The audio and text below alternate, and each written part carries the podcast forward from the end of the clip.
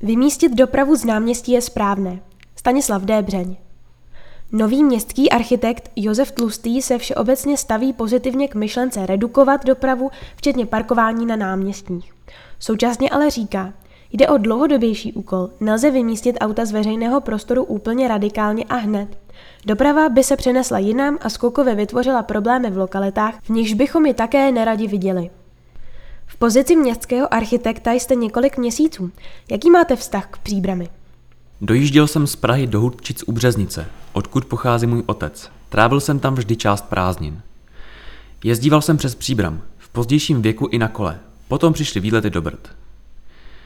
Nyní žijeme v Řevnicích, takže stále v Brdech, kam si rádi vyrazíme na kole nebo na běžkách.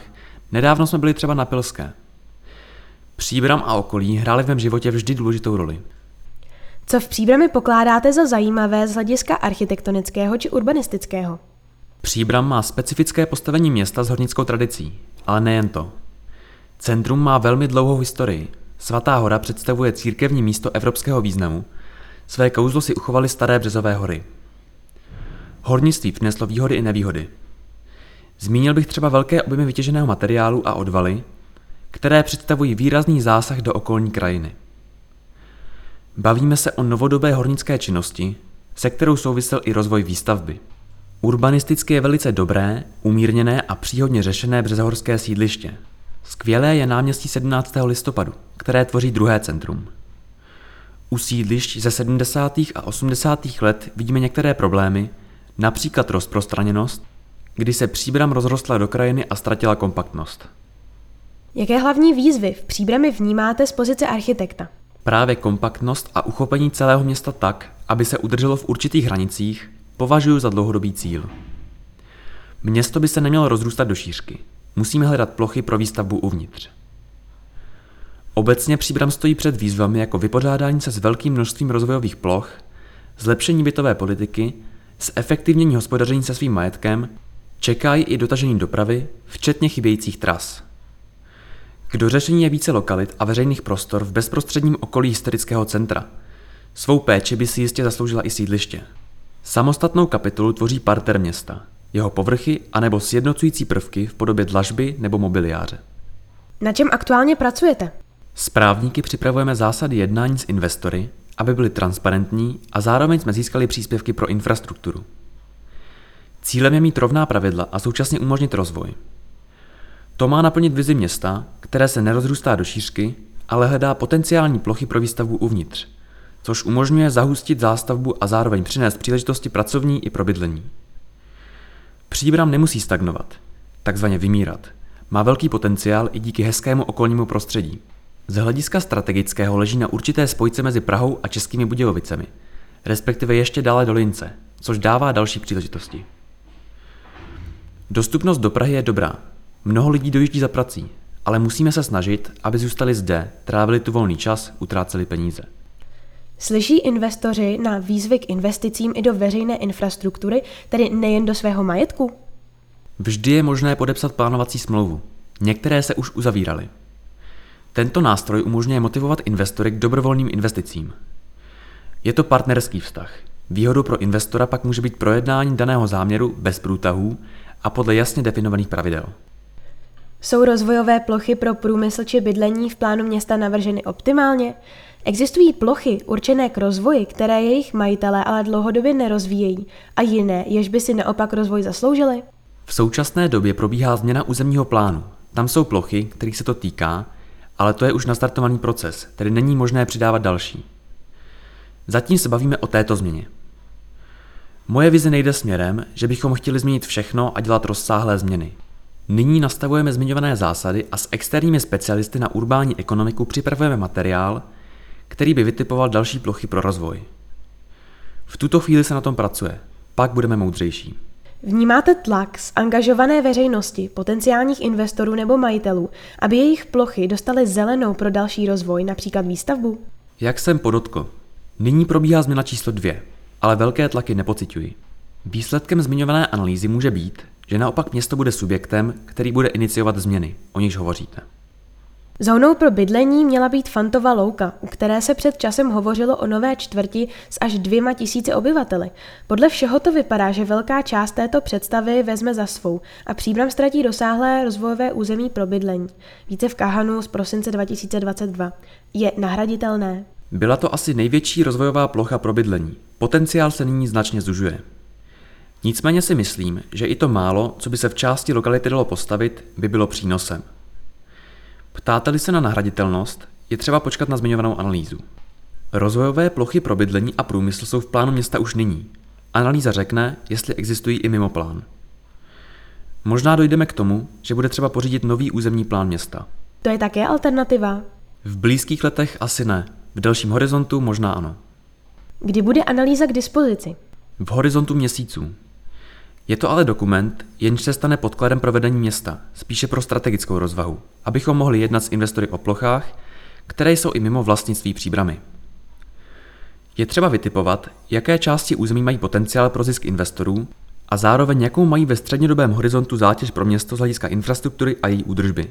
Současně uvidíme, jaký spočívá benefit v tom, když se jisté plochy zastaví, tedy zda existuje ekonomický přínos i pro samotné město a jeho obyvatele. Jedním z témat, kterým se zabýváte, je vizuální smog. Město k němu má své platné nařízení, ale vypadá to, že reklamních ploch ubylo jen minimálně. Proč?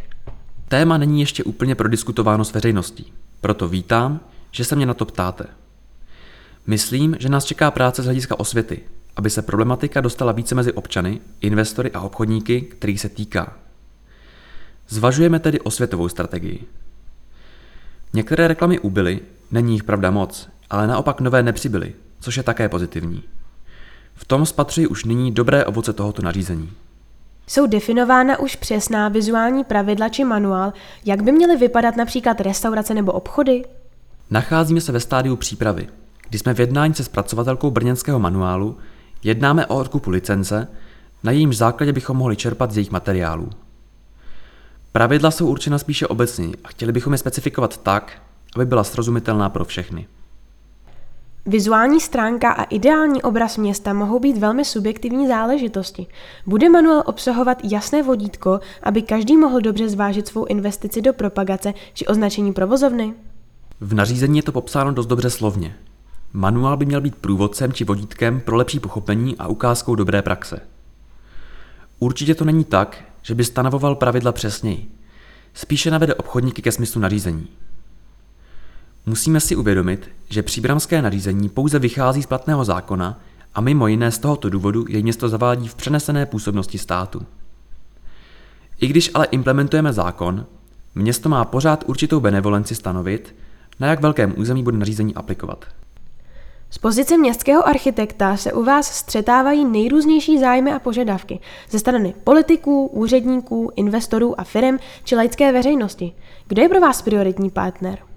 Primárně je to vedení města, a to hlavně z hlediska vize a strategie celého rozvoje. Ale důležité partnery představují také investoři, kteří chtějí vstupovat do území.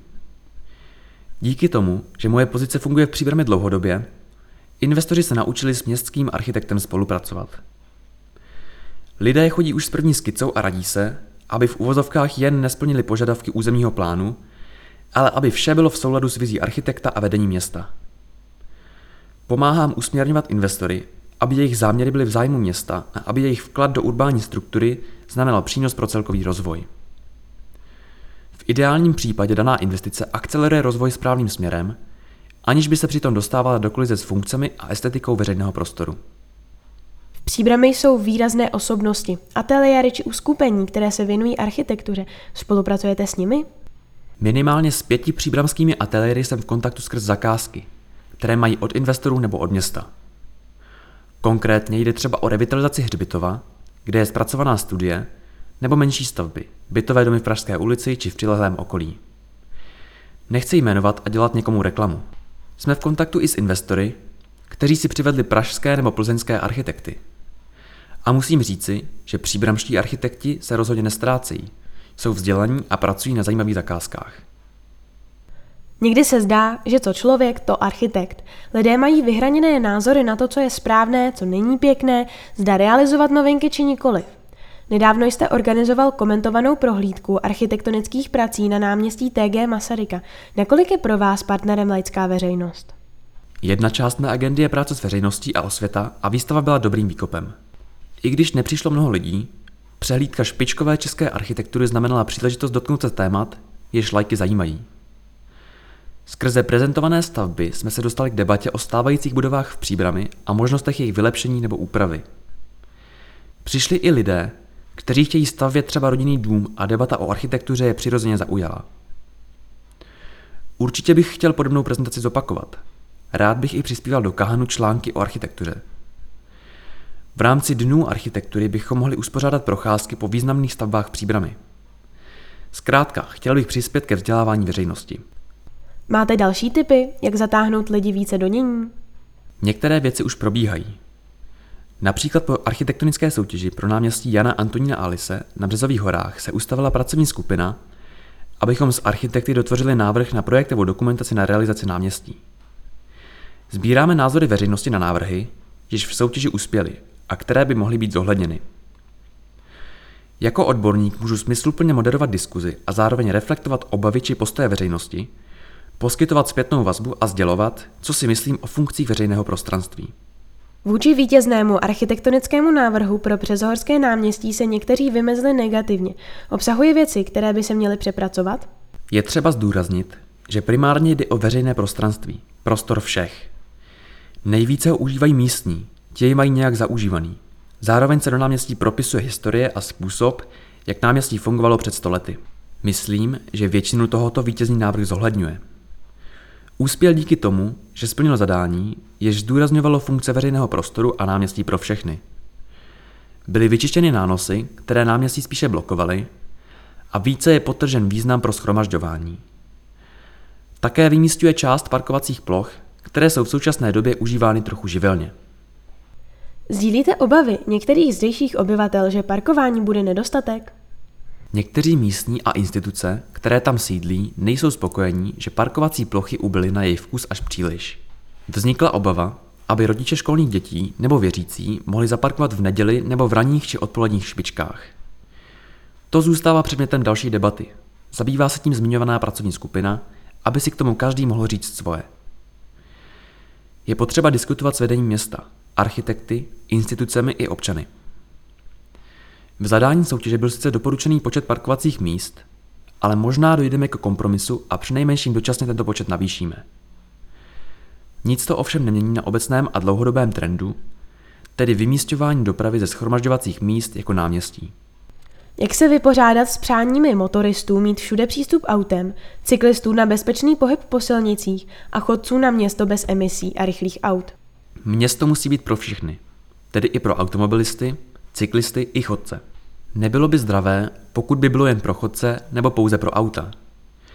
Je dobré najít dobrý mix těchto funkcí, včetně cyklistiky. To, že se parkuje na náměstích, včetně náměstí Tomáše Garika Masaryka, je do značné míry zapříčiněno tím, že Příbram nemá parkovací domy. Nyní se začíná stavět první u autobusového nádraží a dopravní generál počítá s dalšími a také záchytnými parkovišti. Jde o dlouhodobější úkol a proto nelze vymístit auta z veřejného prostoru úplně radikálně a hned. Doprava by se přenesla jinam a skokově vytvořila problémy v lokalitách, v nichž bychom ji také neradi viděli. Jsou potřeba strategické a postupné změny. Jak vnímáte parkovací pruh, který rozděluje náměstí TG Masaryka a se kterým se původně nepočítalo? Souhlasím s tím, že tento pruh parkování není nejvhodnější, když to řeknu velmi mírně. Aktuální interpretační plán přináší zlepšení vizuální stránky města pro občany i návštěvníky. V rámci jeho přípravy jsme vedli diskuzi o jednom z prvků, jež by se nacházel právě na tomto náměstí. Došli jsme k závěru, že by bylo vhodné parkování redukovat, ale budeme se o tom dále bavit. Ještě bych se vrátil k soutěži na Březových horách. Takto významná plocha si určitě zaslouží významnější redukci parkovacích míst.